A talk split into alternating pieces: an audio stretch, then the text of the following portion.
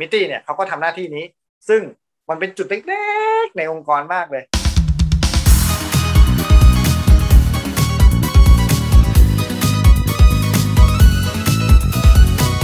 สวัสดีครับ วันนี้มาพบกับรายการที่เราให้ชื่อนะ ภูมิใจนำเสนอด้วย ชื่อว่าซีเดอร์คนหัวหมาครับ เป็นรายการที่เรามา featuring กันข้ามช่องนะเดิมเนี่ยเราซีเดอร์บ้านนา แต่ตอนเนี้ยเรามีคนหัวหมาเข้ามาอีกหนึ่งคน เราคิดง่าย ๆ ครับ เราก็ตั้งชื่อง่าย ๆ ว่าซีเดอร์คนหัวหมา จะหัวหมาแบบไหนจะหัวหมาอย่างไร แล้วจะหัวหมาไปตลอดทุก ๆ EP ไหมเริ่มจาก EP นี้ก่อนเลยนะผมแนะนำตัวเองก่อนเลย หลาย ๆ ท่านก็อาจจะเคยได้ยินเสียงคุณหน้าค่าตามแล้วนะครับ ผมดิวซีเดอร์ครับ แล้วก็วันนี้คนที่จะมา featuring หรือจะมาเล่าเรื่องด้วยกันเนี่ยมานั่งคุยกันเนี่ยอยู่ข้างๆผมแล้ว แนะนำตัวเองนิดนึงแล้วกันนะครับ สวัสดีครับทาเคจิคนหัวหมาครับก็อืมกระโดดข้ามช่องมา อืม อืม อืมมาหาพี่ดิวถูกถูกดึงมาแบบงงๆ แล้ววันนี้เขาก็จะ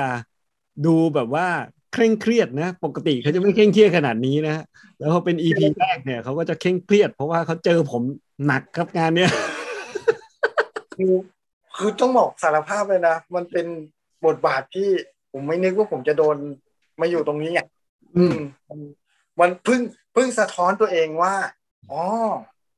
เวลาเขาถามเวลาเราถามเขาเนี่ยเขารู้สึกอย่างนี้นี่เองเนาะอะไรอย่างนี้อืมอืมอืมอืมผมมาสบายหน่อยผมไหลได้เรื่อยๆผมมันจอมไหลนะเพราะฉะนั้นเนี่ยอันดับแรกเลยฮะ เราต้องคุยกันเรื่องนี้ ประเด็นนี้เป็นประเด็นสำคัญนะ คือซีเดอร์คนหัวหมาเนี่ย จริงๆแล้วประเด็นสำคัญคือ อยากจะตั้งชื่อตอนตอนแรกเนี่ยว่ากำเนิดคนหัวหมา เพราะฉะนั้นต้องให้คนหัวหมาตัวพ่ออย่างคุณแจ็คหรือคุณทาเคชิเนี่ยนะพูดให้ฟังก่อนว่า เฮ้ย คนหัวหมาทำไมถึงเลือกชื่อนี้มาเป็นชื่อสร้อยของตัวเองนะเป็นทาเคชิคนหัวหมานะเออทำไมถึงเลือกชื่อนี้มันมีประเด็นอะไรมันมีอะไรแฝงอยู่ข้างหลัง ผมก็คนหัวหมาคนนึงแหละ แต่เดี๋ยวผมค่อยเล่า โอเคแม่เป็นคำถามที่หนักอกหนักใจอืมเป็นที่สุดอืมแต่ว่าก็มีคำถามเนี่ย มีคนถามผมเยอะมากว่าทำไมต้องเป็นคนหัวหมาทำไมต้องเป็นคนหัวหมาซึ่งผมก็จะตอบแบบงงๆตัวเองเหมือนกันแต่ผมชอบคำนี้นะเพราะว่า เพราะว่าผมผมคิดว่าสำหรับคนหัวหมาสำหรับผมเนี่ยมันน่ารัก อืม ถ้ารากศัพท์ของมันเนี่ย มันก็คือหมาหัวเน่าอืมเอ่อเวลาเรา นู่นนี่นั่นเอ๊ะหมาหัวเน่านู่นนี่นั่นอะไรเงี้ยหรือเราทำอะไรแล้วแบบว่าเฮ้ยเฮ้ยเราก็ทำเต็มที่แล้วนะ แต่ทำไมมันไม่มีใครสนใจว่านู่นนี่นั่น หรือว่าไอ้สิ่งที่เราทำเนี่ยมัน มันไม่ได้ถูกยอมรับเลยอะไรนู่นนี่นั่น อืมซึ่งอาจจะมันอาจจะเชื่อมโยงกับชีวิตในประจำวันของเราบ้างก็มี มันก็เลย มันก็เลยมีคำเนี้ยผุดขึ้นมาในหัวผุดขึ้นมาในหัวอืมก็เลยก็เลยเปลี่ยน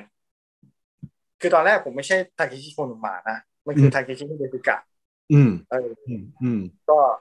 มันคือก็ไอ้เลยแดงมันคือไอ้มดแดง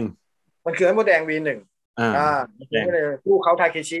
อืมมีพลังไงสู้เขาทาเคชิ มีอะไรเราเหนื่อยเราท้อมันมันก็มัน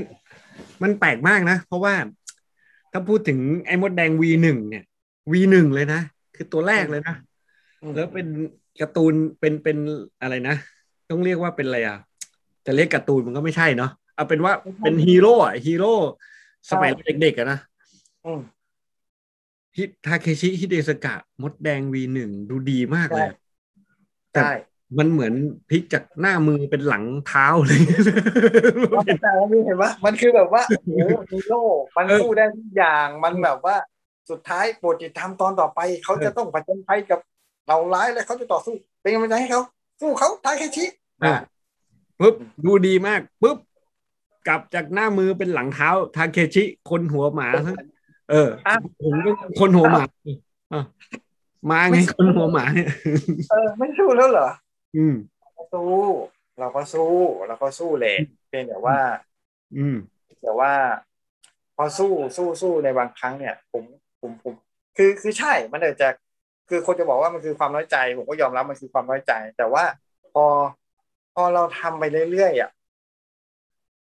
มันมีมันเหมือนกับว่า สู้แล้วได้อะไร อืม โอ้ มันมีพูดคำนี้ขึ้นมาเหมือนกันนะ สู้แล้วได้อะไร อืม แต่แต่ถ้าย้อนกลับไปที่เราเคยคุยกันนานมาแล้วคือ ตอนที่ช่วงโควิดใหม่ๆอะ อืม คุณดิวก็จะบอกผมว่า มันไม่ได้อะไรหรอก แต่ว่าเราได้ทำเต็มที่แล้ว ซึ่งอืมมันเป็น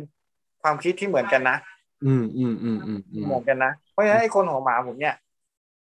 มันอาจจะมองว่าเหมือนที่ผมพูดเมื่อกี้ว่ามันอาจจะไม่มีประโยชน์ไม่ได้เป็นแบบว่าทำแล้วไม่มีคนมองเห็นนู่นนี่นั่นอะ แต่เฮ้ยเราทำที่สุดของเราแล้ว อืม ใครจะบอกเราเป็นคนหัวหมา ก็ไม่เป็นไรเราเป็นหัวคนหัวไก่หัวหมูหัวแมวก็ได้อาจจะได้น่ารักขึ้น จะได้น่ารักขึ้น อืมเออให้น่ารักขึ้นใส่ผ้าสิ่งผ้าเทลไปด้วยก็ได้ จะได้น่ารักขึ้นเออเพราะฉะนั้นคนหัวหมา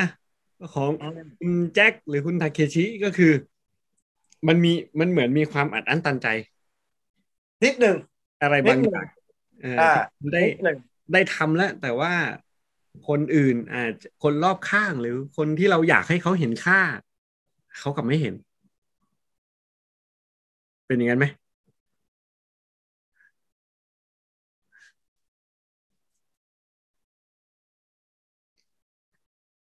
ฮัลโหลยังอยู่ไหมไม่รู้ตกใจตกใจตกใจเอ๊ะดิวค้างแล้วค้างแล้วไม่เป็นไรทำไมอีพีผมเป็นอย่างนี้ค้างไปแล้วอะคนหัวหมาเนี่ย ในความหมายของคุณแจ็คคือเออมันมีความอันนั้นตันใจ มันมีความรู้สึกว่า คนอืมที่อยู่รอบข้าง หรือคนที่เราอยากให้เขาเห็นค่าเราเนี่ย มันไม่เห็นค่าเรา ใช่ ซึ่งแต่ก่อนผมเป็นอย่างนั้นนะดิวผมเป็นอย่างนั้นนะอืม มันถึงเกิดคนหัวหมาขึ้นมา ผมเป็นอย่างนั้นจริง ๆ ถ้าย้อนกลับไปสิบปีที่แล้วผมเป็นอย่างนั้นจริงๆ แต่แต่มันกลับคือผมเป็นคนชอบดูหนัง ผมอืมเป็นคนชอบเสพอะไรที่บันเทิงบันเทิงอืมมันมีหนังเรื่องหนึ่งดิวหยุดไว้ก่อน อ้าวยังไม่ได้พูดถึงเรื่องนั้นเพราะว่าอ้าวเลี้ยวเลี้ยวลงได้ยังไงผมยังไม่หนีประเด็นมาจากคนหัวหมา ผมจะบอกนี้จะเข็นจะเข็นว่างั้นเถอะจะเข็นอะยังมามาผมต้องให้จังหวะนี้ก่อนเพราะว่าเออคือจริง ๆ เนี่ย ถ้าใครฟังมาถึงนาทีนี้นะถ้าใครทนฟังมาถึงนาทีนี้ได้นะต้องบอกไว้ก่อนว่าเออการ การอัดพอดแคสต์ที่มีวิดีโอเนี่ย คือเออเรื่องของเรื่องคือเราทำทั้งวิดีโอทั้งพอดแคสต์นะครับครับ ไม่มีสคริปต์นะมีสคริปต์หลวมๆแล้วก็คุยกันเนี่ย ขัดกันไปขัดกันมาได้ตลอด เราอย่าไปคิดอะไรมากนะทำอะไรให้มันง่ายๆเข้าไว้นะครับคือผมจะบอกว่าคนหัวหมา ถ้าสำหรับผมเนี่ย คนหัวหมาเนี่ย ผมมองในมุมที่ดีอืมผมอาจจะไม่ได้มอง ผมอาจจะไม่เหมือนแจ็คซะทีเดียว ตรงที่ว่าผมไม่ได้รู้สึกอัดอั้นตันใจอืม ยังไม่รู้สึกอัดอั้นตันใจเอางี้ก่อนยังไม่รู้สึกอัดอั้นตันใจ แต่ผมมีความรู้สึกว่า มันมีคำพูดอะว่าจะเป็นหัวหมาหรือจะเป็นหางราชสีห์อืมสมัยก่อนจะได้ได้ยินคำพูดนี้บ่อยๆ เวลาที่เราไปหางานทำแล้วก็เฮ้ยบางคนเขาก็ชอบทำงานกับบริษัทใหญ่อืมๆไอเราก็บอกว่าเราไม่ชอบทำงานกับบริษัทใหญ่ๆเราชอบทำงานกับบริษัทที่มันพอดีตัว ที่ที่ ที่คนจะเห็นคุณค่าเราได้อืมอ่าเงินเดือนไม่เยอะ ไม่เท่าไหร่ พอรับได้ แต่ถ้าไปอยู่ จะเทียบยังไงอะใหญ่ในที่เล็กกับเล็กในที่ใหญ่อะอืมผมว่าเป็นคนชอบใหญ่ในที่เล็กอืมนิสัยหรือสันดานใหญ่ในที่เล็ก ไม่ชอบไปเป็นเล็กในที่ใหญ่ แล้วก็จะมีความรู้สึกว่ามันเป็นหัวขบถอะ ผมไม่ค่อยชอบ ไม่ค่อยชอบตามใครเท่าไหร่ ผมเป็นคนขวางโลก อืม ดูเร็วไม่ใช่ร้าตอยสไม่ใช่ตอสที่อยู่อุดมนะเออไม่ใช่ตอสไม่เป็นใช่ไม่ใช่ไม่ใช่ดูเร็วร้ายกันไปเรื่อยๆเอางี้คนหัวหมาสำหรับผมเนี่ยผมมองว่า มันได้เป็นหัวอืมมันได้เป็นหัว มันได้เป็นหัวโจก มันได้เป็นหัวหน้าแก๊ง แก๊งเล็กๆแก๊งเล็กๆที่เราสามารถพูดคุยกันได้ เข้าใจกันได้ แล้วก็แสดงให้เขาเห็นได้ว่าต่อให้ฉันเป็นหมา ฉันก็จะเก่งกว่าราชสีห์อืมอันเนี้ยสำหรับผมมันอาจจะเป็นในมุมของ ถ้าจะมองอีกมุมหนึ่งอาจจะเป็นมุมในความทะเยอทะยานก็ได้นะนะฮะอืม คุณอยากคุณอยากเป็นหัวหน้าโจรในหมู่เกาะแน่นอน อะไรทำนองนั้นอะ คือคือคือแจ็คืคอสไปเดอร์เออคือผมจะมองว่า เฮ้ย เออ ยิ่งมาดูถูกเราเยอะๆเนี่ย ยิ่งสนุกอะยิ่งสนุก อืม อันนี้จริงดิวอันนี้จริง อืมเอ่อคือคนหัวหมาเนี่ย ผมมองว่ามันคอยเตือนเราเหมือนกันนะอืมมันคอยเตือนเราเหมือนกันว่า ไอ้คำดูถูกที่เขาว่า ใช่ผมบอกว่ามันเกิดจากความน้อยใจ แต่ทำไมผมยังรักไอ้คำคำนี้ อืม เพราะมันคือการถูกได้ได้โดนถูกดูถูกไงอืม แล้วเราก็ชนะสิ่งที่เขาดูถูกได้ ซึ่งมันอาจจะไม่ได้ชนะแบบโหเราไปล้มล้างเขาเราไปทำลายเขากลับไม่ใช่นะ อืม แต่ว่ามันชนะใจเราว่าเฮ้ย เราทำได้เว้ยเราอืมเราเราก็ทำได้นี่อืมเพราะเขาบอกว่าเราทำไม่ได้ แต่เราทำได้นี่อะไรอย่างเงี้ย อืม อืมอืมเออเนี่ยถ้างั้นก็ใกล้เคียงกัน ผมว่าหลาย ๆ คนที่ถ้าเลือกที่จะมาฟังซิดเดอร์คนหัวหมา แล้วอยากจะฟัง EP นี้ที่เป็น EP แรกเนี่ย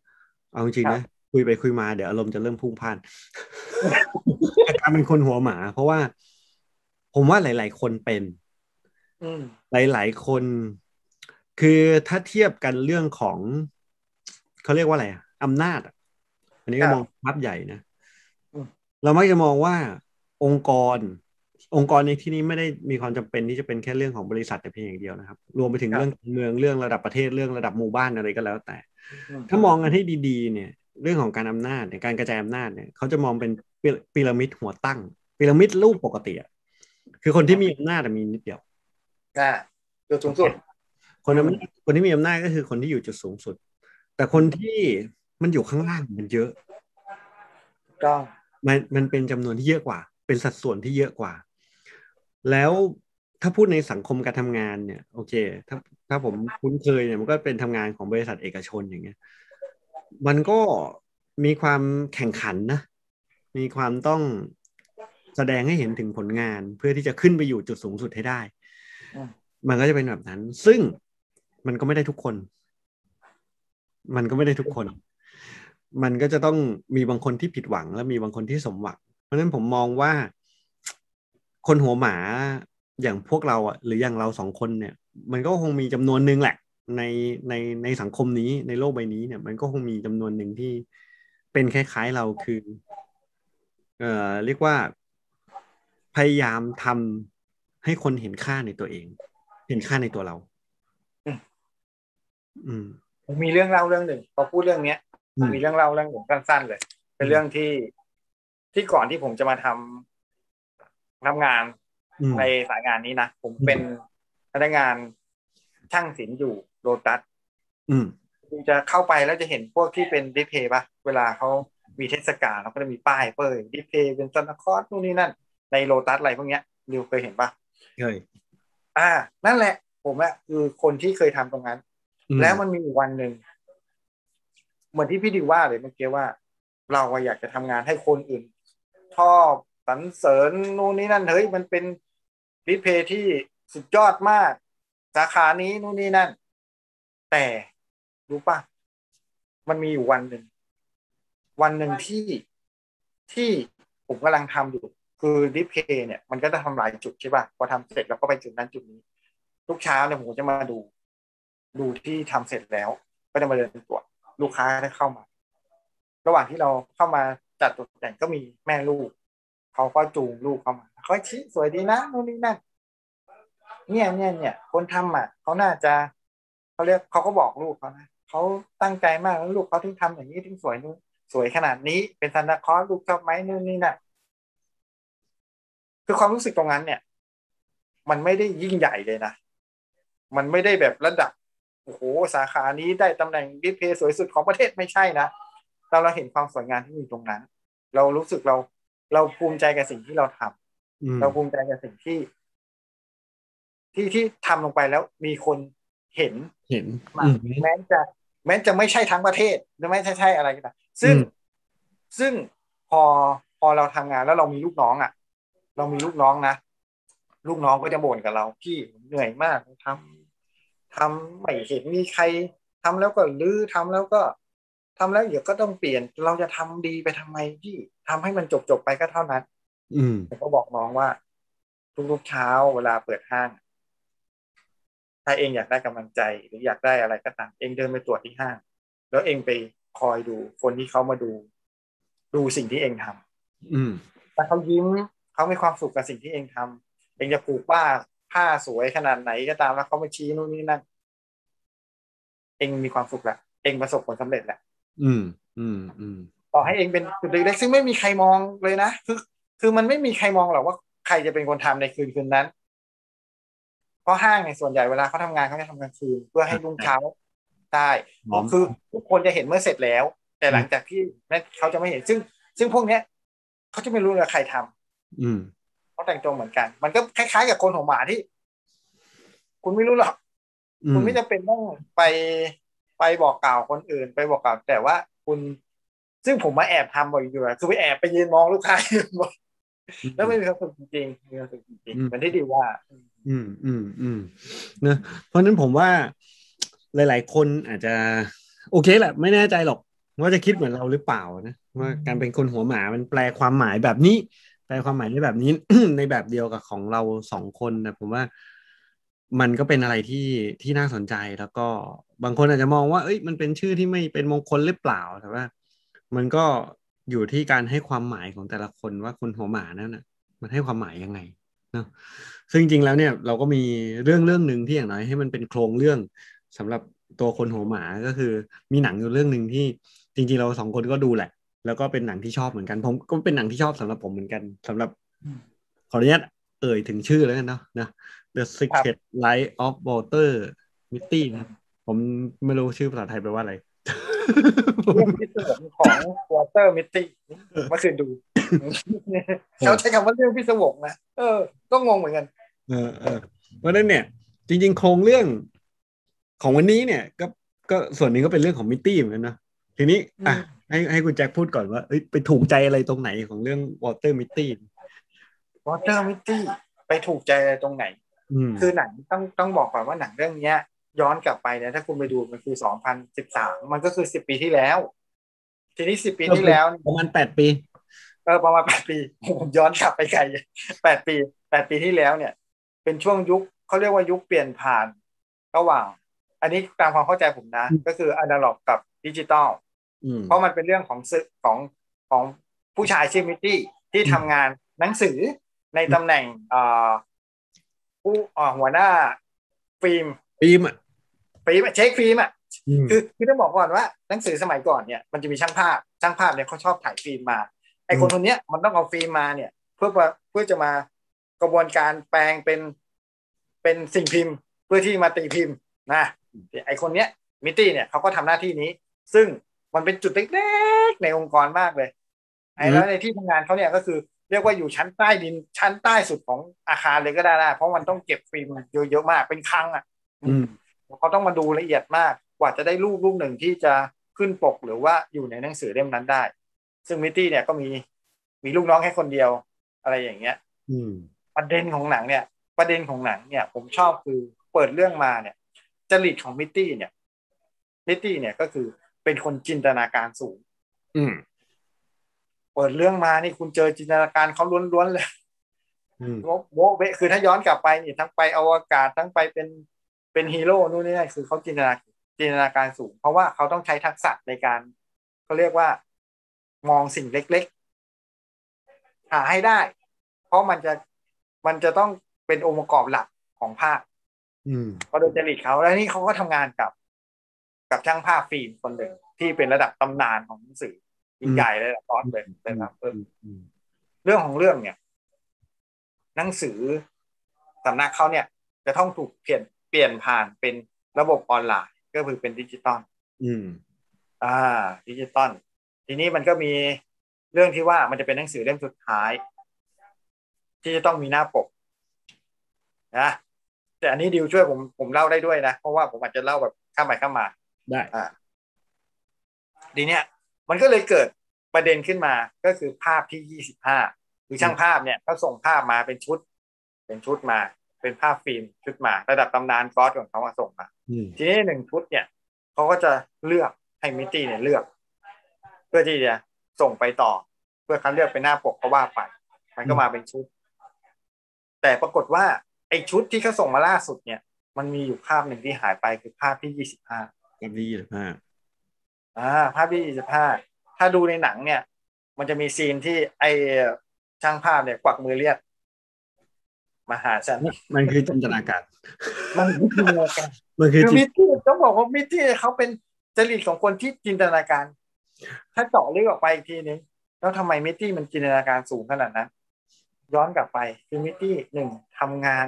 จุดเล็กๆมากในองค์กรอืมเขาเป็นคนที่แทบจะเดิน เดินในองค์กรที่แบบมีเป็นร้อยเลยนะหนังสือสมัยก่อนทำงานเนี่ยโอ้โหเป็นร้อยเลย แต่ไม่มีใครเห็นตัวตนเขาเลย อืม เดินชนเลยนะเดินชนเลยเขาเดินเป็นผู้ชายคนหนึ่งตัวเล็กๆถือกระเป๋าใส่ฟิล์มหรือแม้แต่เขาแอบชอบผู้หญิง ผู้หญิงเขาก็ยังไม่ได้สนใจเขาเลยอืมยังไม่รู้ด้วยซ้ำว่าเขาชื่ออะไรอยู่แผนกไหนอืมอืเขามก็จะอยู่กับตัวเอง พอเขาอยู่กับตัวเองก็จินตนาการเขาก็สูงส่งไปเรื่อยเปื่อยของเขาอืม อะ ทีนี้ประเด็น กลับมาเรื่องรูปยี่สิบห้ามันก็กลายเป็นว่าเขาเนี่ยต้องหาไอ้รูปที่ยี่สิบห้าให้ได้อืมเพราะว่าก๊อตระดับตำนานบอกว่ารูปเนี้ยสำคัญมากดีที่สุด อืม แล้วก็ต้องบอกว่า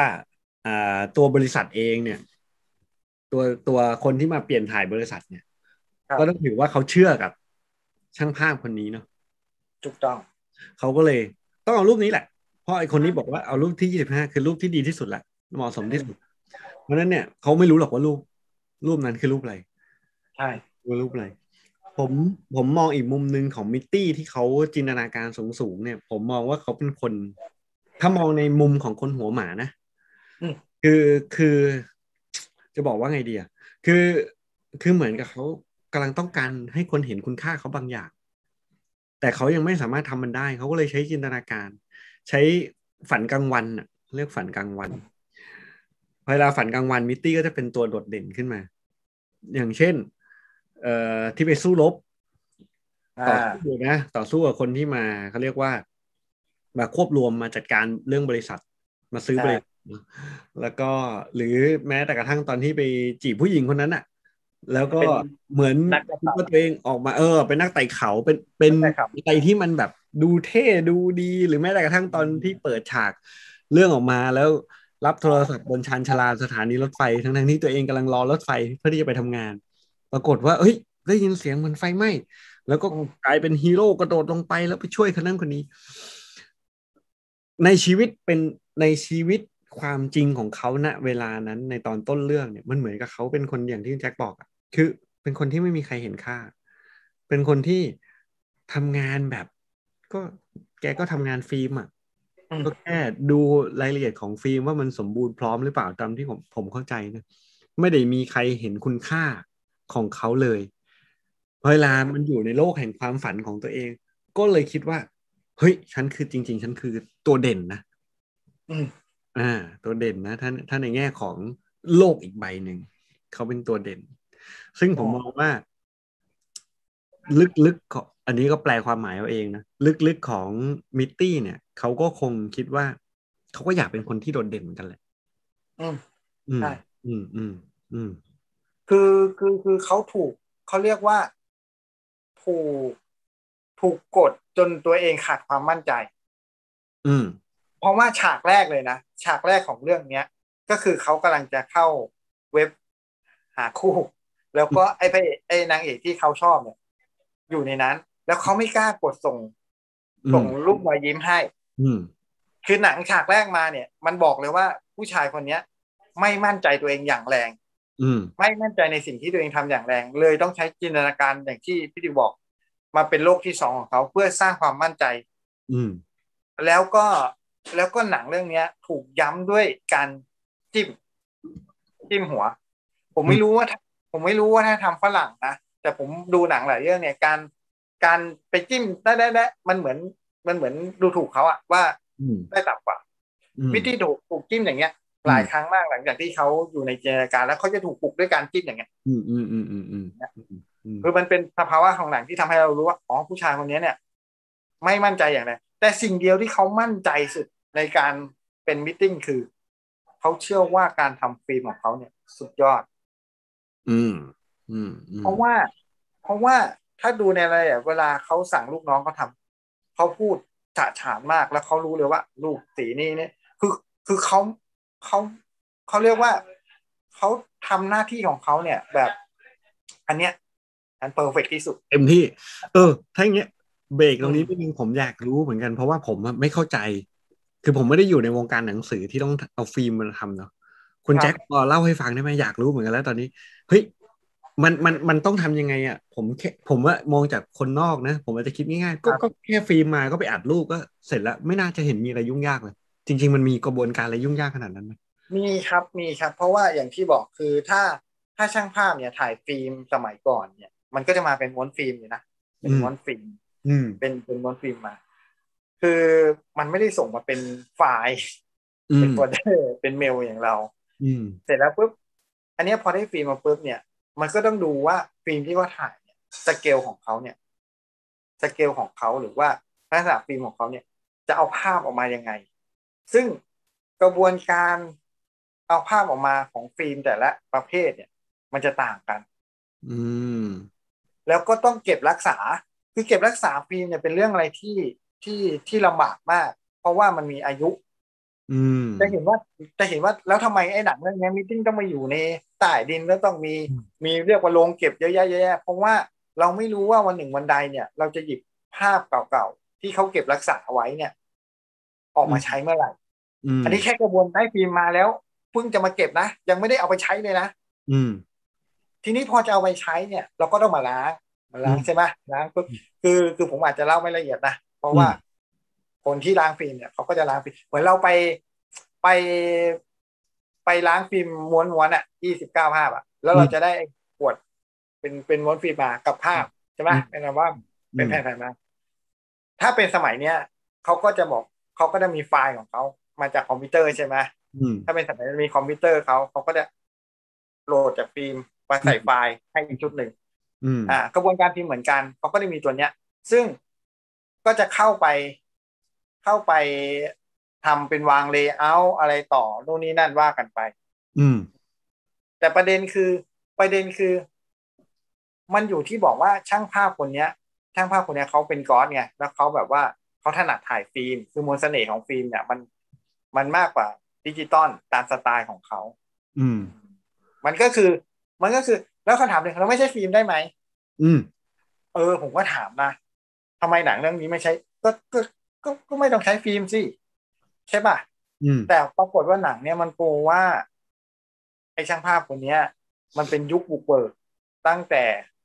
หนังสือเนี่ยเพิ่งเริ่ม อืม ซึ่งสมอย่างที่บอกมันเป็นยุคอนาล็อก ไม่ใช่ดิจิตอลอืมเพราะฉะนั้นสมัยก่อนเนี่ย พอจะตีฟิล์มกันที พอฟิล์มมาปุ๊บมันไม่ได้ปริ้นเป็นเครื่องคอมนะ มันมีไอ้ที่โรงพิมพ์อะ คุณดิวเห็นปะโรงพิมพ์อะอื ตึ้งมตึ้งตึ้งทำกว่าจะเขียนกว่าจะเรียงอักษรกว่าจะต้องไปยิง ไปยิงฟิล์ม ต้องเอาฟิล์มมาแล้วก็ไปยิงเขาเรียกไปยิงสีอะแยกสีโน่นนี่นั่นอีกอะเออกระบวนการมันเยอะมาก กว่าจะได้หนึ่งภาพเพื่อจะลงในหนึ่ง lay อะอืมอืมอืมเยอะมากเออถ้าเป็นสมัยก่อนนะ ถ้าสมัยนี้ปุ๊บคุณไม่ถึงชั่วโมงไม่ถึงวันก็ทำได้แล้ว อือืมมอืมอืมอืมเพราะฉะนั้นมันก็เลยมันก็เลยเป็นเรื่องสำคัญมากที่คนที่อย่างมิตตี้เนี่ย เป็นเรื่องสำคัญมากที่มันเป็นตัวกลางระหว่างช่างภาพกับ กับกับโรงพิกับสำนักงานที่ออก เพราะว่าถ้ามิตตี้ได้ภาพมา ได้ภาพมาได้ฟิล์มมา แล้วทำฟิล์มเสีย มันหาไม่ได้แล้วนะเออมันหาไม่ได้ เพราะว่า เพราะว่าเขาถ่ายมาคือเขาก็ได้แค่นั้น แค่ฟิล์มมาอันเดียว แค่ฟิล์มอันเดียวอืมถ้ามิตตี้ล้างออกมาไม่ดี ใช้น้ำยาผิด ภาพมืดสีไม่เหมือนกับที่เขาถ่าย ก็จบนะอ๋อเออเออเออเพราะฉะนั้นปุ๊บมิตตี้ช่างภาพคนเนี้ยเขาถึงไว้ใจมิตตี้มาก แล้วก็บอกเลยว่า อันนี้หนังเนี่ย มันเปิดมาว่าเขาก็ให้ของขวัญมิตตี้เลยนะเพราะเขารู้ว่าจะจะจะจะจะเปลี่ยนผ่านเขาก็บอกว่าเนี่ย คือของขวัญไอ้ภาพยี่ห้าเนี่ยคือของขวัญที่เขาให้ อืมอืมเพราะมันสำคัญทั้งตัวช่างภาพเองสำคัญทั้งสำนักพิมพ์แล้วก็สำคัญทั้งมิตตี้เองด้วยเพราะมิตตี้เองก็ อยากจะรู้ว่าไอ้ยี่ห้าเนี่ย มันคืออะไรมันถูกต้องมาเออ อืมเออเอออะอันนี้เป็นเกร็ดเล็กๆน้อยๆนะเพราะว่าเราก็มองจากคนนอกแล้วเราก็คิดว่าอืมก็ไม่เห็นมีอะไรนี่หว่าก็ก็ได้ฟิล์มมาแล้วก็ไปล้างก็ออกเป็นรูปธรรมดาแล้วอะไรเงี้ย ไม่ ถ้าพูดตรงๆคือก็ไม่ไม่เข้าใจ ไม่เข้าใจอย่างอย่างอย่างอย่างละเอียดหรืออย่างลึกซึ้งกับวิธีไอตำแหน่งงานของวอลเตอร์มิตตี้สักเท่าไหร่นะกลับมาประเด็นหลักของเราคือคนหัวหมา แล้ว แล้วคนหัวหมา มิตตี้เป็นคนหัวหมายังไงในมุมมองคุณแจ็คมิตตี้เป็นคนหัวหมายังไง ก็เหมือนที่พี่ดิวพูดเมื่อกี้เอาผมไม่เข้าใจในสิ่งที่คุณทำอะผมรู้แค่ว่า ผมรู้แค่ว่า ผมมีภาพมาแล้ว ผมก็ส่งต่อ ผมก็ไปพิมพ์ผมก็จบอืมผมรู้แค่เนี้ย เพราะฉะนั้นเขาจะเขาจะถูกรับรู้แค่ว่า คุณทำภาพให้จบแล้วส่งมาให้ผม แต่เขาจะเขาจะไม่มาถามเหมือนที่ดิวถามผมเมื่อกี้ว่าเฮ้ยกว่าจะได้ภาพมาได้ฟิล์มมาแล้วจะต้องทำไงอะต้องไปล้างยังไงนู่นนี่เขาไม่มานั่งฟังอย่างนี้นะอืมในหนังนี่จะเห็นเลยว่าคนที่มาเปลี่ยนองค์กรเนี่ยเขาไม่ฟังอย่างนี้เลยนะอืมเขาบอกเลยว่าถ้าผมเจอคุณอีกหนึ่งครั้งผมต้องได้รูป ที่ยี่สิบห้าอืมอืม อืม อืม อืม หรือแม้แต่ หรือแม้แต่ แม้แต่คนในบริษัทเอง ในภาวะที่ทุกคนจะต้องดูแลตัวเองจะถูกไล่ออกเมื่อไหร่ก็ได้ ก็คิดแค่ว่า หนังสือเล่มนี้มันต้องจบ อืม เท่านั้น อืม ไม่รู้แทบไม่รู้เลยว่าไอ้ภาพภาพยี่สิบห้าเนี่ยมันหายไป มีอืมคนเดียวที่รู้ มีคนไม่กี่คนที่รู้ก็คือมิตตี้กับนางเอก อืม แล้วก็ไอ้บัญชี แล้วก็แล้วก็ลูกน้อง แล้วก็ลูกน้องสี่อืมคน อืมเออสี่คนเท่านั้นที่รู้ แล้วประเด็นมันก็คือ ความหัวหมาของเขาก็คือสี่คนแก้ปัญหาเรื่องใหญ่ทั้งองค์กร โดยที่ทั้งองค์กรไม่รู้เรื่องเลยว่า มันมีเรื่องนี้เกิดขึ้น อืมอืมอืมอืมอืมแต่มันก็ทำให้เกิดการเปลี่ยนแปลงในตัวมิตตี้เนาะถูกต้อง อืมมันก็ทำให้เกิดการเปลี่ยนแปลงจากคน ถ้าในมุมผมเนี่ย จากที่เป็นคนหัวหมาจากที่เป็นคนที่อ่าคิดว่าคนอื่นไม่เห็นค่า จากที่เป็นคนที่ไม่กล้า ที่จะทำอะไรบางสิ่งบางอย่างกล้าเฉพาะในความฝันครับถูกผลักดันอะถูกถีบอะให้ต้องออกตามหาฟิล์มอืมเออ แล้วก็ไปผจญภัยอืมไปเจอเรื่องราวต่างๆ จนทำให้ตัวเองอะ มันเติบโตขึ้น ถ้าสำหรับผมผมมองในมุมนี้นะ คือ จริง ๆ เรื่องเนี้ยผมเคยคุยกับน้องที่สนิทกันหลาย ๆ คนเลยแหละ ผมบอกว่า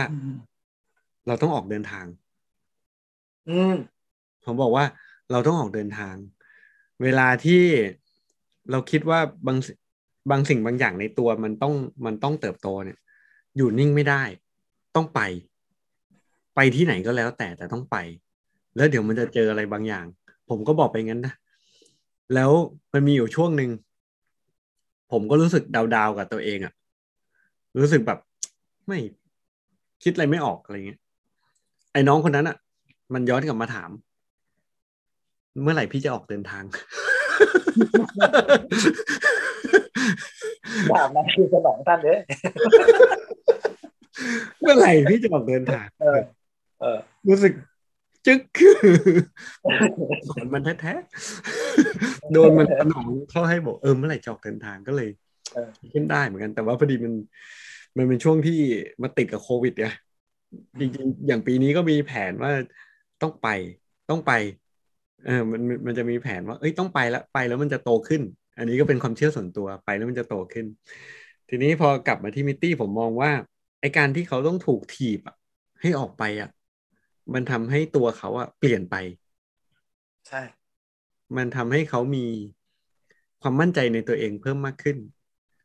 มันทำให้เขาเห็นโลกกว้างมากขึ้น แล้วก็รู้ว่าจริง ๆ แล้วตัวเองเป็นคนที่มีคุณค่าทำอะไรได้หลายอย่างเลยอืม ถ้าถ้าสำหรับผมนะผมมองว่า เอ้ย ไอการ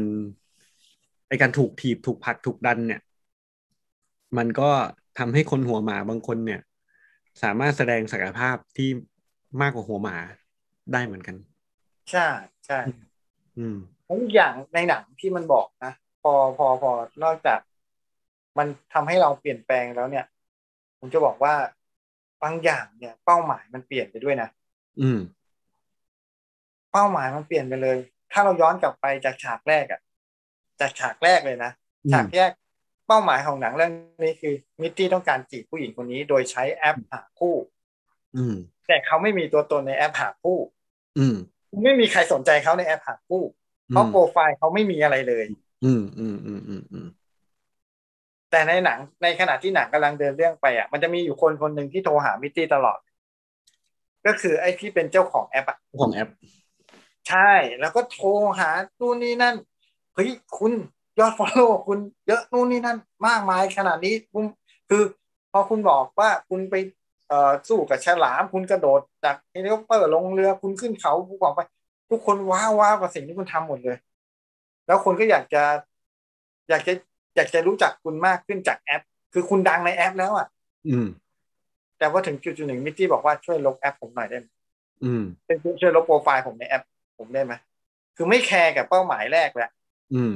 อืม เพราะว่าพอเขาได้เปลี่ยนตัวเองไปแล้วปุ๊บเนี่ย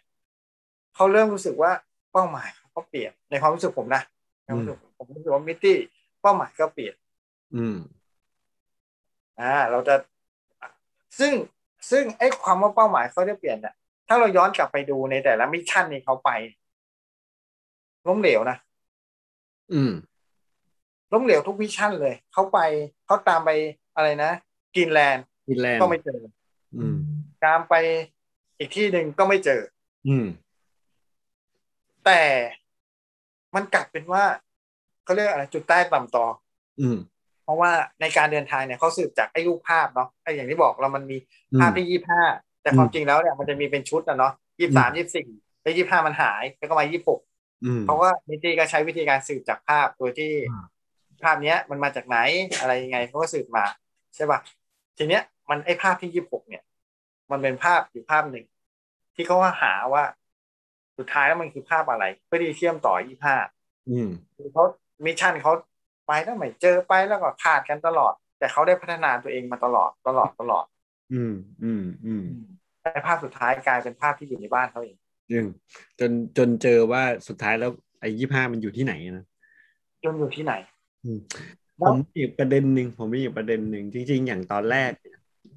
การที่หนังเปิดมาว่ามิตตี้เหมือนเป็นคนที่ไม่ค่อยได้เรื่องเท่าไหร่อะอืมคนพวกฝันกลางวันอะไรอย่างเงี้ยนะอืมอืมแต่มันก็จะมีอันหนึ่งที่เขาเก่งมากเลย ก็คือไอ้ลองบอร์ดถูกไอ้ต้องการเล่นลองบอร์ด ทั้งทั้งที่แบบ เอาจริงๆตอนที่ผมดูหนังครั้งแรกเนี่ย เฮ้ยมันต้องเป็นมุกแน่เลย มันต้องไม่ได้เรื่องอีกแน่เลยอะถูกต้องนี่ไปไปไปจีบผู้หญิงคนนั้นแล้วผู้หญิงคนนั้นมีลูกอะเนาะแล้วก็อืมเขาไปแล้วลูกกำลัง เล่นลองบอร์ดอยู่ ผมก็คิดในใจตอนที่ดูหนังบอก เออมันคงเหมือนทำเหมือนเป็นเก่งอะแล้วพอมันไปเล่นมันก็ต้องพังอยู่ดีอะไรเงี้ยเพราะว่ามันเป็นคนไม่ได้เรื่องเป็นคนไม่เอาไหนอะ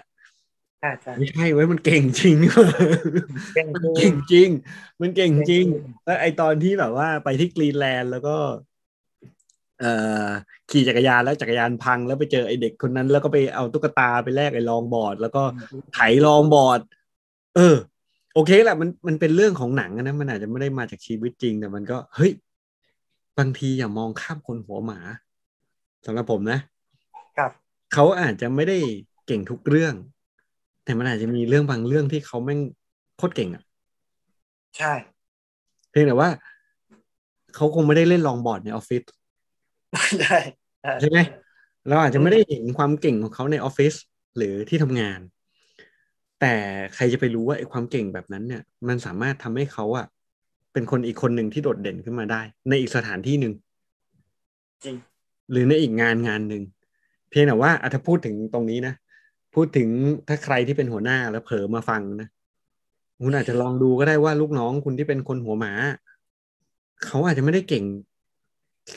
เก่งนักในงานที่เขากำลังทำปัจจุบัน แต่เขามีเรื่องอื่นที่เขาโคตรเก่งอะ่ะ ซึ่งบางทีอะ่ะ ถ้าเอามาใช้ดีๆอะเขาอาจจะเอามาใช้ในงานก็ได้นะอะไม่รู้ อาจจะได้ทั้งสองอย่างทั้งได้แล้วก็ไม่ได้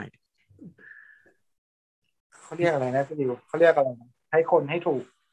คือคือ อันนั้นน่ะมันจะมันจะมองในมุมที่ ถ้ามองว่า put the right man on the right job ก็คือใช้คนที่ถูกกับงานเอแต่อมันจะมองในมิติเดียวว่าถ้างานฉันให้เธอทำงานเนี้ยเธอก็ต้องเก่งเรื่องนี้ แต่ถ้าเรามองในในในหลายมิตินิดนึงว่า เออเขาอาจจะไม่ได้เก่งหรอกเขาอาจจะทำงานนี้แบบทำงานพอได้อะแต่เขาอาจจะมีความสามารถอย่างอื่นที่เขาก็ไม่มีสิทธิ์เลือกอะ ถามว่า อ่า สมมุติผมเป็นมิตตี้อะผมโคตรเก่ง longboard เลยอืมแต่ผมไม่มีโอกาสที่จะไปเป็นนักกีฬา extreme อะอืม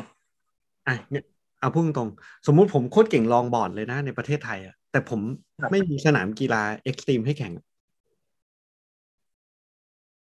จก็ริงๆอาจจะมองว่าผมก็ควรจะต้องไปแสวงหาใช่ไหมแต่บางทีเนี่ย มันก็อาจจะไม่ได้มีการแสวงหาได้มากมายอะไรขนาดนั้นไงโอกาส โอกาสหรือเปล่ามันมันโอกาสแหม EP นี้เนี่ยมันพูดอะไรได้ไม่ค่อยหมายเท่าไหร่นะคือจะบอกว่ามันพูดแล้วมันขัดแย้งในตัวเองมันมันพูดแล้วมันขัดแย้งในตัวเองบอกเฮ้ยถ้ามัน ถ้าเก่งเรื่องนี้ก็ไปหาโอกาสเรื่องนี้ดีวะเออแต่กำลังจะบอกว่าเออก็มันไม่มีโอกาสให้หาไงเออเพราะว่ามันต้องมีที่อื่นด้วยเออเพราะว่าอ้าวงั้นงั้นอะดีเลยงั้นผมถามพี่ดิวกลับอย่างนี้ แล้วถ้าพี่ดิวเป็นหัวหน้า หัวหน้าคน อืม พี่ดิวเจอไอ้คนหัวหมาอย่างเงี้ยเออเนี่ยผมถึงแต่บอกว่าเอาเอา step step แรกก่อนเออพี่ดิวเจอคนหัวหมา อย่างนี้ในที่ทำงาน อาจจะใกล้ตัวไกลตัวอีกเรื่องหนึ่ง แต่แต่คือแบบอะถ้าถ้าเป็นมิตตี้พี่ลองพี่ลองเปลี่ยนตัวเองเป็นไอ้คนที่มาเปลี่ยนองค์กรอืม ถ้าพี่เป็นคนที่มาเปลี่ยนองค์กร แล้วพี่เจอไอ้มิตตี้เนี่ย พี่ทำไง ถ้าไม่ตามหนังนะถ้าไม่ตามหนังนะเอผมอบอกว่าผมมาย้อนแย้งในตัวเอง เพราะว่าถ้ามองกันตามบริบทของความเป็นจริงเนี่ยนะเออผมก็ต้องบอกว่าไอ้มิตตี้มัน มันอาจจะเป็นคนที่เหมาะกับทำงานแค่ตรงนั้น ดูแค่ตรงนั้นไอ้การที่เล่น longboard ไม่ได้มาช่วยอะไรในงานได้ตัวละเป็น EP ที่แบบ เออ ตอบตัวเองไม่ได้เหมือนกันนะเอเอออ ตอบตัวเองไม่ได้เหมือนกัน แต่ว่าจะบอกไว้ว่าอย่างนี้ว่าเฮ้ยถ้าพูดในแนวของการให้กำลังใจเนี่ยเออต้องบอกว่าคนแต่ละคนเนี่ย มีคุณค่าในตัวเองทั้งนั้นแหละ อืม เออ เราอาจจะไม่ได้เก่งในเรื่องนี้ แต่เราอาจจะเก่งในเรื่องอื่น ที่คนอื่นใช่เขาอาจจะไม่ได้เก่งอย่างเราอืมแต่ถ้าสมมติไม่เทียบกับใครเลยก็ได้อะเทียบกับตัวเองเราอาจจะไม่ได้ถนัดในเรื่องนี้ แต่เรามีความถนัดในเรื่องอื่นเนี่ย ก็พยายามหาวิธีแล้วกันหาแนวทางแล้วกันนะในการที่จะโชว์ให้คนอื่นเห็นว่า เราก็มีความถนัดในบางเรื่องเหมือนกัน เราเราคงไม่ได้เป็นคนไม่ได้ไม่ได้แย่ทุกเรื่องอะอืมมันต้องมีบางเรื่องแหละ ที่เราที่เราดี ผมโยงอีกนิดได้ไหมอืม เพราะเดี๋ยวนี้ผมได้ยินคำนี้บ่อยมากเลย เป็ดในที่ทำงาน คือผมจะบอกว่าเริ่มโยนความกดดันกลับไปให้ คือผมจะบอกว่าผมกับเป็ดเนี่ย ผมเออชอบเป็นเป็ดผมชอบเป็นเป็ดเออเพราะผมเป็นเป็ดมาตั้งแต่สมัยเรียนแล้ว ผมซึ่งคนหัวหมาส่วนใหญ่นะคนอืมอันนี้โทษทีคนหัวหมาส่วนใหญ่อะจะถูกมองว่าเป็นเป็ดนะในความรู้สึกผมนะ จะถูกมองว่าเป็นเป็ด เพราะว่ามันจับไม่ได้ว่าตกลงคุณจะคุณจะถนัดทางไหน เพราะว่ามันไม่ได้ลงมาคุย ไม่ได้ลงมาถามลึกๆ เหมือนอย่างที่พี่ดิวถามผมว่าเอ้ยทำไมมันต้องเป็นฟิล์มอ๋อแต่ฉันรู้แล้วอ๋อฉันเข้าใจแล้วอะไรอย่างเงี้ยไม่ได้เพราะนั้นเขาก็จะดูแต่เขาก็จะมองเห็นแต่เปลือกว่าอ๋อโอเคฉันก็มองผ่านว่าคุณทำอย่างนี้ได้จบจบจบจบจบจบคุณก็จงเป็นเป็ดและคนหัวหมาต่อไป เรื่อยๆ อย่างนั้นหรือเปล่า อันนี้ในความเข้าใจผมนะคือคือผมฉีกเลย ผมฉีกเลยเพราะว่าผมยิ่งพูดผมยิ่งย้อนแย้งในตัวเอง ผมฉีกเลยผมบอกว่า ผมจะบอกว่าอย่างนี้ถ้าใครที่คิดว่าตัวเองเป็นคนหัวหมา แล้วน้อยเนื้อต่ำใจในตัวเองเนี่เอยอเลิกเถอะเออเออ ผมฉีกเลยครับเลิกน้อยเนื้อต่ำใจในตัวเองครับ แล้ว เชื่อเถอะว่าคุณมีความเก่งกาจในตัวเองอยู่ อย่างน้อยก็เรื่องหนึ่ง ใช่ อย่างน้อยก็เรื่องหนึ่ง คุณต้องมีอะไรที่ดีในตัวเองอยู่อย่างน้อยหนึ่งเรื่อง มันไม่มีทางหรอกที่เราจะไม่ดีอะไรเลย คนที่บอกว่าคนอื่นเป็นเป็ดอะ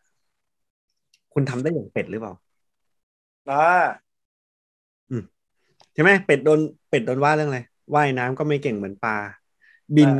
บินก็ไม่ได้เหมือนนก เหมือนนกอืมอ่าแล้วมีอะไรอีก แล้วก็ ผมวิ่งจำก็วิ่งวิ่งก็ไม่ทันเหมือนเหมือนเหมือนไก่เหมือนอะไรพวกนี้ อะอ่าแต่มันทำได้สามอย่าง ใช่ปลาวิ่งได้ไหมปีนต้นไม้เออปลาวิ่งไม่ได้เออตกน้ำก็ตายแล้วใช่ไหมอืมแต่มันทำได้สามอย่างอะ มันทำได้หลายอย่าง ใช่ถามว่ามันปรับตัวได้ไหมได้อืมมันนอนบนต้นไม้ยังได้เลยนะใครว่ามันบินบิน ไปนอนเป็นไก่ไม่ได้มันนอนได้นะ ถ้ามันจะบินขึ้นไปได้อะเพราะฉะนั้นมันปรับตัวได้ถูกปะผมอะเป็นคนชอบคำคำหนึ่งคือคำว่าปรับตัวอืมเพราะว่าเราต้องปรับตัวให้ได้ตามสถานการณ์อืมเราไม่ได้เลีย เราไม่ได้แผลบๆแต่ว่าคนที่อยู่รอดได้คือคนที่ปรับตัว คนที่พร้อมที่จะปรับตัว ถามว่าถ้าน้ำมา น้ำเออเออเออเออมาแล้วมีไก่กับเป็ด ใครรอดน้ำมา มีไก่กับเป็ดใครรอด เป็ดรอดสิครับ ใช่ไหมอืมไก่ไม่รอดถูกไหม ไม่รอด ถูกปะเพราะฉะนั้นเนี่ย ไอความที่เป็นเป็ดที่ทุกคนมักจะบอกว่า โอ้เป็นเป็ดเลย ไม่เก่งสักอย่าง เออ ไม่เก่งสักอย่างแต่เอาตัวรอดได้ ก็คือเก่งในการเอาตัวรอดถูกต้องใช่ปะแสดงว่ามันใช่ยิงอย่างคือเก่งในการเอาตัวรอด อืม คือคือคือจะบอกว่าเมื่อถึงที่สุดแล้วอะเมื่อถึงที่สุดแล้วอะเตรียมโยงแล้วนะเตรียมโยงแล้วนะอืมมันอีกแค่คำว่าอยู่กับมัน คืออยู่กับมันเนี่ยอืมเนี่ยเป็นคำพูดที่อยากจะบอกว่า มีความหมายที่ลึกซึ้งมากนี่ว่ามาคืออยู่กับมันเนี่ยเป็นความหมายที่ลึกซึ้งผมรู้สึกภาคภูมิใจในตัวเองมากที่ผมคิดคำนี้ขึ้นมาได้คำว่าอยู่กับมัน ผมไม่รู้ว่าใครคิด ก่อนผมผมไม่รู้ว่าผมคิด ผมคิดของผมได้ ผมรู้สึกภาคภูมิใจมากคำว่าอยู่กับมันเออเอาอยู่กับมันที่ผมผมผมถามกลับได้ไหมผมถามกลับได้ไหมถ้างั้นเออผมถามกลับได้ไหมแล้วทำไมต้องเป็นอยู่กับมันเออผมว่าทุกคนสำเร็จได้ ทุกในเรื่องที่ตัวเองอยากจะสำเร็จอืมคุณแจ็คอยากจะทำอะไรสำเร็จสักหนึ่งเรื่องอะ คุณแจ็คก็ทำได้สำเร็จแน่นอนผมการันตีอืมแต่ผมไม่การันแต่ผมบอกไม่ได้ว่าเมื่อไหร่ สิ่งเดียวที่ผมบอกเรื่องครับเรื่องเดียวที่ผมบอกไม่ไม่ได้คือ เมื่อไหร่ที่คุณแจ็คจะสำเร็จอืมแต่คุณแจ็คสำเร็จได้ ถ้าตั้งใจ ถ้าตั้งเป้าแล้วเนี่ยสำเร็จได้แน่นอน แต่ไม่รู้ว่าเมื่อไหร่ โดยที่ใช้เพียงแค่คำนี้แหละ อยู่กับมัน อืม อย่างเช่น ผมอยากเขียนหนังสือครับอยากออกหนังสือ ผมอยากสำเร็จในการออกหนังสือ ผมทำสำเร็จแน่นอนสำเร็จแน่นอนแต่ไม่รู้เมื่อไหร่ แต่ขอให้ผมอยู่กับมันคือ ขอให้ผมเขียน เพราะผมเขียน ถ้าผมเขียนทุกวันน่ะคุณแจะคิดว่าผมวันหนึ่งผมจะมีหนังสือไหมล่ะมีที่โอ้โหล้นโกดังเลยแหละผมไม่เขียนทุกวันก็ได้ เออ ผมเขียนวันเว้นวันอืมคุณคิดว่าผมจะมีหนังสือไหมอืมผมมีหนังสือแน่นอนสำเร็จในแง่ของการมีหนังสือ แต่ผมยังไม่ได้บอกว่า เฮ้ย ถ้าเราตั้งเป้ามากกว่านั้นนะหนังสือเล่มนั้นจะต้องมีคนซื้อไปอ่านหนึ่งพันคนอืมแล้วผมต้องทำอย่างไร กับคำว่าอยู่กับมัน เขียนแล้วต้องลองให้คนอื่นอ่านอืมนะลองให้คนอื่นอ่านยังไม่พอ อ่านแล้วเป็นอย่างไรต้องฟังเขาด้วยอืมผมอยู่กับมันอย่างเงี้ยเพราะฉะนั้นสมมุติผมเขียนให้คุณแจ็คอ่าน คุณแจ็คบอกโหพี่ดิว อ่านไม่รู้เรื่องเลยว่ะอืมถ้าผมอยู่กับมัน ผมก็ต้องคิดว่าโหทำไมอ่านไม่รู้เรื่องวะอืมเราใช้คำพูดยากเกินไปเปล่าวะเราเขียนเรื่องที่เขาไม่สนใจเปล่าวะงั้นเขียนใหม่ เอาไปให้คุณแจ็คอ่านใหม่อืมคุณแจ็คอาจจะอ่านของผมแบบสี่สิบห้าสิบรอบอะแล้วก็ยังบอกว่าอืมไม่รู้เรื่องเลยวะ ยังไม่ดีขึ้นเลยวะผมว่าเฮ้ยถ้างั้น คนเดียวอาจจะไม่พอแล้ว เพราะผมต้องการขายคนหนึ่งพันคนอืมผมมาฟังความคิดเห็นอยู่คนคนเดียวอย่างเงี้ยไม่ได้ละผมก็ต้องหาความคิดเห็นเยอะขึ้นถูกปะครับ แล้วผมก็ทำอยู่อย่างเงี้ย มันจะไม่สำเร็จหรออืมยังไงมันก็สำเร็จ แต่มันไม่ได้หมายความว่า ในระหว่างทางจะไม่มีความล้มเหลวอื มันสำเร็จอะแต่มันไม่รู้เมื่อไหร่ แต่ในระหว่างทางมันต้องเจออุปสรรค เจอความล้มเหลว เจอสิ่งทดทำให้กำลังใจทดท้อแต่ถ้าคุณยังอยู่กับมัน ยังไงคุณก็สำเร็จ เนี่ยอันนี้คือคำว่าอยู่กับมันสำหรับผม จริงนะจริงนะอันนี้อันนี้ขอเสริมนิดนึงเพราะว่า เพราะว่ามีหลายคนมีหลายคนที่ที่ตอนที่ผมทำงานหนังสือที่ระยอง แล้วผมถ่ายภาพดูโปรไฟล์ผมเนี่ยผมจะรูปสวยมากนู่นนี่นั่น แล้วก็มีคนคนถามผมใช้กล้องอะไร ผมก็บอกว่าผมไม่รู้ มันเป็นกล้องที่ผมไม่รู้จักด้วยซ้ำแต่ผมถ่ายแล้ว ถ่ายแล้วพยายามไม่ลบ เพราะว่าจะดูจากสิ่งที่ผิดพลาดอืมดูจากทำไมมันเบลอร์ทำไมมันมันยังวางสเกลดูแล้วไม่สวยนะคือผมมีไฟล์ที่เป็นภาพลบไปเยอะมาก ที่อืมภาพไม่ดีเยอะมาก แต่อืมสิ่งที่คุณเห็นน่ะ มันเป็นแค่ส่วนหนึ่งที่ผมคิดว่ามันดีที่สุดแล้ว อืมก็เหมือนกับที่พี่ดิวว่าหัดเขียนบ่อยๆหัดเขียนแบบอยู่กับมัน แล้วก็วิเคราะห์มัน แล้วก็ดูว่ามันพลาดตรงไหน แล้วก็ทำไปเรื่อยๆมันอาจจะไม่ คือคือเราไม่ได้เก่งมาแต่เกิดอะในความรู้สึกผมนะใช่เราไม่ได้เก่งมาแต่เกิด เราไม่ได้แบบว่าออกมาแล้วเฮ้ยฉันจะเป็นนั่นเป็นนี่ โดยที่ฉันไม่ต้องเรียนรู้มัน ไม่มีทางอืมไม่มีทาง หรือแม้แต่เรื่องทำคอมหรือแม้แต่เรื่องการทำไลฟ์เนี่ย เอาง่ายๆ การทำไลฟ์ในยุคแรก ๆ ของเราเนี่ยเราก็สเปะสปะนะอืมผมเนี่ย ผมก็สเปะสปะ ผมก็ไม่รู้จะเริ่มต้นยังไง จะกดยังไงจะอะไรยังไง ซึ่งทุกวันนี้ถามว่าเรารู้ไหมผมว่าผมก็ยังไม่รู้นะมันก็ยังไปได้เรื่อยๆมันก็ยังไปได้เรื่อยๆอืมนี่แหละ มันอืมมันไม่รู้หรอก มันมันใช่มันต้องทำแล้วก็คือคำความหมายที่ซ่อนลึกๆอยู่ จากคำว่าอยู่กับมันคือทำไปเรียนรู้ไปอืมจริงปรับไปทำไปเรียนรู้ปรับปรุงทำเรียนรู้ปรับปรุง อยู่อย่างเงี้ย มันถ้าคุณแน่วแน่กับเรื่องที่อยากทำให้สำเร็จอะยังไงก็สำเร็จอืมมันอยู่ที่ว่าคุณตั้งความสำเร็จของคุณอะเขาเรียกว่ากำหนดนิยามความสำเร็จของคุณไว้แค่ไหน อันนี้ อันนี้เราเอาอันนี้เราไม่ได้โลกสวยใช่ไหมเพราะว่าผมช่วงมาช่วงหลังๆเนี่ยผมทำอะไรผมรู้สึกว่า ผมรู้สึกว่า พอพอพอพอเรา พอเราได้ดูหลายๆอย่างปุ๊บเราจะเริ่ม เริ่มอยู่กับความเป็นจริงอะ่ะเออเราเราก็จะรู้สึกว่าอ๋อคือคือคือจะบอกงี้แต่ก่อนเนี้ยเมื่อเดือนที่แล้วผมรับงานเยอะมาก เยอะมาก เยอะแบบทีเลยทุกอย่างรับจ็อบนู่นนี่นั่นเยอะมาก แต่ไม่ได้ดีสักอย่างเลย อืม ไม่ได้ดีสักอย่างเลย เพราะเราคิดว่าเราทำได้ เราอยู่กับมันได้ เราเราจัดสรรมันได้ แล้วเราก็เริ่มเสีย เริ่มเสีย เริ่มเสีย เริ่มเสียไปทีละส่วนทีละส่วน ซึ่งเรารู้สึกเลยว่าเฮ้ยมันเริ่มไม่ไม่เวิร์กละเพราะเราไม่อยากจะให้มันไม่ดีสักอย่าง มันก็เลยคนพบคันนี้ว่าเพราะว่าปล่อยวาง ปล่อยวางบ้าง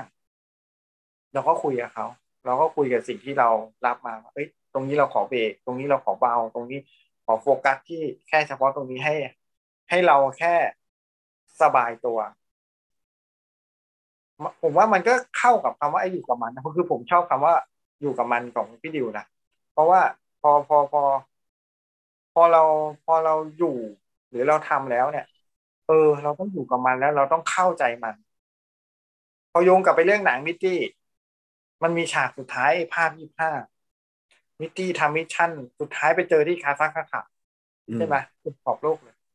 มิตตี้ก็ไปเจออัฟกานิสถานอัฟกานิสถานคาซัคสถานไปทางไหนอัฟกานิสถานไปเจอไอ้ God ของเขาที่เป็นช่างภาพ แอบดูเสือดาวหิมะอะไรเขาอยู่ จุด peak ของหนังเรื่องนี้คือ การไม่กดชัตเตอร์ อืม peak ของหนังเลยอะเราดูมาทั้งหมดทั้งมวล มันอยู่แค่ว่าคุณจะกดชัตเตอร์ หรือไม่กดชัตเตอร์ เพราะว่าพอไปถึงมิตตี้ไปถาม God ของเขาที่เป็นช่างภาพช่างภาพกำลังดูไว้เสือดาวอยู่มิตตี้ก็คุยไปคุยมา ประเด็นในรูปภาพยี่ห้าไอ้ช่างภาพก็บอกว่าคุณไม่ได้ดูหรือว่าผมทำอะไรไว้ ผมเขียนอะไรไว้อืมภาพไม่อยู่กับผม ภาพมันอยู่กับตัวคุณตลอดเลย อืม แต่คุณไม่เข้าใจเองว่ามันอยู่ตรงไหนอะไรยังไง ในขณะที่ เอพิตี้มันก็ถามพี่ก๊อตว่า พี่กำลังทำอะไรอยู่ นี่คือสิ่งยิ่งใหญ่ที่สุดที่คุณกำลังทำอยู่ใช่ไหมบอกใช่ อืมมันก็หวังจะได้เห็นภาพหวังไปได้เห็นการทำงานของ God ที่แบบกดช่างภาพแล้วได้ภาพนั้นออกมาช่างภาพไม่กด มันมีประโยคเด็ดอยู่ตรงที่ว่าผมอยากเก็บช่วงเวลาที่ดีที่สุด ผมเป็นช่างภาพแล้วผมอยากได้ feel ตรงนี้ อยู่กับมัน อยู่กับ feel ตรงเนี้ย เท่านั้น พอ อืมโอ้คุณด้านด้นขึ้นเขาเป็นลูกๆคุณด้านด้นนั่งรอเสือดาวเป็นเดือนๆแต่ดาวก็มาจ้าเอ๋ให้คุณแล้วคุณก็ไม่กด แต่คุณพอใจที่อยู่ตรงนั้น อืม มันก็เลยโยงว่าเอออืมโยงโยงเมื่อกี้ว่าถ้างั้นไอ้ความสำเร็จที่พี่ดิวว่า มันไม่จำเป็นต้องสำเร็จจริงใช่ไหมมันมันอยู่ที่ definition อ่าอยู่ที่คำจำกัดความอืมว่าเรานิยามความสำเร็จของตัวเองไว้ยังไงอืมจริงมันอยู่แค่นั้นเองอืสมมุติเราบอกว่า เรานิยามความสำเร็จว่า มีงานทำมีเงินเดือน ไม่เป็นหนี้นิยามความสำเร็จเราแค่นี้ แล้วเราทำแล้วแค่นี้จบสำเร็จแล้วใช่มันมันไม่จำเป็นต้องไปเทียบกับใครเลยไงในความหมายอืนั้นมมันไม่จำเป็นต้องไปเทียบกับใครเลย มันมันคือแค่ว่าเรานิยามความสำเร็จของตัวเองไว้ยังไง จริงนะ เพราะว่าเพราะว่าพอมาพอเราอายุเยอะขึ้น แล้วเราก็ผ่านงานมาหลายอย่างผม ผมผมผมเริ่ม ผมเริ่มมองเรื่องนั้นจริง ๆ เพราะถ้าสมัยก่อนนะเราจะมองเรื่องของฉันต้องมีเงินมาก ฉันต้องได้ตำแหน่งงานสูง ฉันต้องเป็นหัวหน้าคน ฉันต้องนู่นนี่นั่นนั่นนี่นู่น ฉันต้องแบบต้องมีคนสรรเสริญยนยอฉันต้องเป็นนัมเบอร์วันอะ แต่พอถึงเวลาพอเราทำไปเรื่อยๆแล้วอะมันมีความสุขแค่ได้ทำก็พอแล้วมั้งแล้วถ้าอืมมันไม่ได้ทำร้ายใครแล้วไม่ไม่ได้ แล้วเราไม่เดือดร้อนหรือใครไม่เดือดร้อนผมว่ามันก็จบ มันเหมือน เรื่องนี้อยากจะพูดมากเลยนะ อันนี้พูดได้ใช่ไหมเรื่องที่พี่ดิวพี่ดิวพี่ดิวโพสต์เรื่องไอ้เอ่อไอ้เอ่อเลี้ยงมดผมอะอ๋อคือคือคือผมแอบก่อนที่ผมจะมาไลฟ์เนี่ย คุณพี่ดิวก็ส่งเอ่ออะไรนะเล็บมาให้ดูเป็นคู่เอก อืมไอ้ด้วยสันดานบ้านผมเนี่ยซิดเดอร์บันนะเออเจ๊มันนะผมก็โดยสันดานผมเนี่ยผมก็ตื่นเต้นอย่างที่บอกอีพีนี้ยผมตื่นเต้นมากนะ เพราะว่าผมโดนถามเองแล้วผมจะเริ่มสับสนกับตัวเองว่าจะผมจะตอบอะไร ผมก็ไปดูคู่เอกฟังทุกตอนเลย แล้วมันมีอยู่ตอนหนึ่งไอ้อยู่กับมันนี่แหละ พี่ดิวเขาพูดเรื่องนี้ว่าพี่ดิวดูรายการอาตองภาพปิงแล้วล่ะคนค้นคนอืมแล้วก็มีตอนที่ตัด ตัดที่ เอ่อเป็นมดใช่ไหมที่เลี้ยงมด ซึ่งผมจะบอกว่า ไอ้ไอ้คลิปสั้นๆอันนั้นน่ะ คือคือคือมันเป็นมันเป็นคลิปคลิปหรือการทำงานที่ผมต่อสู้มานะอืม เพราะว่าในช่วงแรก ๆ ของการทำงานในยุคดิจิตอลหรือออนไลน์พวกเนี้ย มันไม่คนอื่นเขาทำกัน แต่ว่าในในระบบหรือองค์กรผมเนี่ยเพิ่งจะเริ่มทำก็จะยังไม่เข้าใจ แต่เราก็หวังไว้ว่าสักวันหนึ่งมันจะเห็นผลไอ้คำว่าเห็นผลของผมเนี่ย มันไม่ใช่เรื่องของยอดลิสยอดคนดูนะ ไม่ใช่เลย เพราะว่าเราอยู่ในเราอยู่ในเขาเรียกว่าออนไลน์ในในระบบเนี้ย เรารู้อยู่แล้วว่าอะไรเป็นอะไร เรารู้อยู่แล้วว่า อันไหนลวงอันไหนเป็นจริง ในในความ ในความสิ่งที่เราต้องการ วันนั้นพี่ดิวพูดเรื่องนี้ขึ้นมา แล้วพี่ดิวก็ยกมันขึ้นมา โดยที่เราไม่ได้เตรียมกัน ผมก็รู้สึกนี่แหละ ผมประสบผลสำเร็จแล้วอืม ผมประสบผลสำเร็จแล้วผมภูมิใจกับสิ่งที่ผมทำมาสามสี่ปีละผมไม่ต้องให้ใครมา มาบอกว่าเฮ้ยมึงเก่ง มึงเจ๋งมึงนู่นนี่นั่น หรือตัวเลขมาเป็นล้านคือ ยอดลิสต์จะมาเป็นล้านเนี่ยผมไม่สน จะดูแค่หลักพันผมก็ไม่สน แต่มันมีคนดูอืมแล้วเอามาพูดแล้วเอามา เป็นส่วนหนึ่งที่เขาจำได้ เท่านั้นพออืม อืมนั่นแหละ ผมชอบมากเพราะว่า ไอ้คำว่าอยู่กับมันก็มาจากตรงนี้แหละคนว่าอะไรจะไปเลี้ยงมดแดงโอ้ยมันหายากมากเลยนะ คุณดิว ตอนนั้นคือจะบอกว่าในตอนนั้นเนี่ย มันมี เขาเรียกว่ามันมีช่วงเวลาที่มันน่าสนใจเยอะมาก เยอะมาก คือมันหายากมากไอ้ห้านาทีไอ้ช่วงเลี้ยงมดเนี่ย แต่แต่แต่ผมใช้ตรรกะตรงที่ว่าคือมันก็เปลี่ยนมันจะเหมือนมิตตี้อะพอเราพอเราทำ mission แล้วมาล้มเหลว เราก็จะเรียนรู้มันว่าเอ้ยอันนี้มันไม่ได้อันนี้มันได้อืมเราเปลี่ยนมุมมองของเราใหม่ลองพยลองลองเปลี่ยนมุมมองนะไอ้เลี้ยงมดเนี่ยผมใช้มุมมองของของคนปกติอะที่ไม่ใช่ชาวนา อืม เพราะว่าผมก็งงเหมือนกันว่าคนบ้าอะไรจะมาเลี้ยงมดวะเออผมผมผมว่าคิดว่าเฮ้ยผมเจอแล้วเฮ้ยคนบ้าอะไรจะมาเลี้ยงมดวะมันไม่มีทางอะอืม เราก็เลยได้ช่วงนั้นขึ้นมา แล้วผมก็ตัดแค่คลิปคลิปเดียว จากตอนตอนนั้นตอนเดียว อืม อืม คือสุดอะสำหรับผมนะคือสุดตรงที่ใช่ว่าเออ แกเลี้ยงมด แล้วแกก็ทำน้ำหวานให้มดกินเพื่อให้มด กินน้ำหวานแล้วก็ไปสร้างรังอยู่บนต้นไม้นั้น แล้วสุดท้ายแกก็เอามดแดงไปไข่มดแดงไปขายใช่ขายแพงด้วยขายได้แพงด้วย เพราะว่าหายาก อะไรทำนองนั้นคือแบบ เออ สุดสำหรับผมเนี่ย แล้วผมก็เลยบอกว่าคำถามของผมคือ ถ้าพี่คนนั้นอะ เขาไม่อยู่กับมันอะ เขาไม่มีทางคิดเรื่องนี้ได้หรอก ใช่ เพราะฉะนั้นเนี่ย มันกำเนิดมาจากตรงนั้นจริง ๆ ว่าโอ้เขาอยู่กับมันไง เพราะเขาอยู่ในไร่ของเขาทุกวัน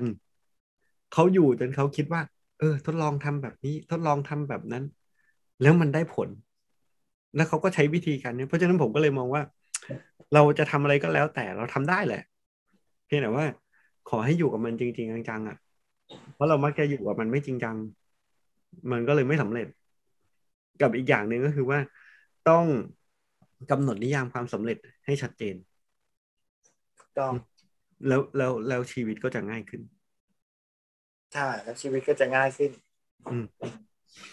อะเราจะปิดท้ายละสุดท้ายช่วยบอก ช่วยบอกภาพจบได้ไหมว่าภาพยี่ห้าคือภาพอะไร คือภาพที่ยี่สิบห้าถ้ากลับมาที่มิตตี้นะครับ Walter Mitty จริงๆ หลายผมคนอยากให้พี่ดิวพูดจังเลยว่าภาพยี่ห้าในมุมมองของของพี่ดิวมันคืออะไร คือคือคือสำหรับผมเนี่ยนะ ภาพยี่สิบห้าเนี่ย โดยสุดท้ายเนี่ยมันก็เป็นภาพของมิตตี้กำลังนั่งส่องฟิล์มอยู่ที่หน้าตึก แล้วมันก็ประจวบเหมาะกับ ผมจำโค้ดรูปภาพไอ้หน้าปกไม่ได้แล้ว แต่ในความรู้สึกผมก็เอาเป็นว่า หนังสือที่เขามีคำว่าหนังสือชื่อ life ก็คือแปลว่าชีวิตนะนะแล้วก็ภาพเล่มสุดท้ายเนี่ยแสดงความหมายถึงการมีชีวิตจริง ๆ อ่าซึ่งซึ่งมันคือ มันกลายเป็นคนที่เดิมอาจจะไม่ค่อยมีใครเห็นคุณค่า หรือว่าไม่ได้อยู่ในพื้นที่ที่ถูกมองเห็น ต้องไปอยู่ในพื้นที่ที่มันอยู่ด้านล่างของตึก หรือว่าห้องที่เก็บไอตัวฟิล์มเยอะๆแล้วก็เหมือนไม่มีค่าในองค์กรน่ะ แต่จริงๆแล้วคุณคุณคือคนที่มีค่า คุณคือชีวิตหนึ่งที่มีค่าสำหรับบางสิ่งบางอย่าง อืม คือถ้าจะให้ปิดแบบสวยๆสำหรับผมนะ ผมมองว่าบรรดาคนหัวหมาทั้งหลายแหล่นะครับ ผมว่าเราเป็นคนหัวหมาที่มีใจสิงอืม คือหัวเราอาจจะเป็นหมา แต่ว่าใจข้างในเราเนี่ย ผมว่าเรามีความเป็นนักสู้ อ่า มีความเป็นนักสู้อยู่ เราเราไม่ได้ยอมแพ้ง่าย ๆ เราไม่ได้ยอมแพ้ง่าย ๆ แล้วแล้วก็เราไม่ได้เป็นคนที่ไม่ได้เรื่อง เพียงแต่ว่า เราอาจจะไม่ถูกจริตกับบางสิ่งบางอย่าง เราก็เลยยอมที่จะเป็นคนหัวหมา อืม อันนั้นคือสำหรับผม อืมสำหรับผมคนหัวหมา ไม่ใช่เรื่องไม่น่ารัก ผมว่าคนหัวหมา อย่างที่ดิวบอกสู้ เพียงแต่ว่า สู้ในแบบหมาหมา อืมอืม คือสู้ไปเถอะครับ ผมมองว่าสู้ไปเถอะ แล้วก็มี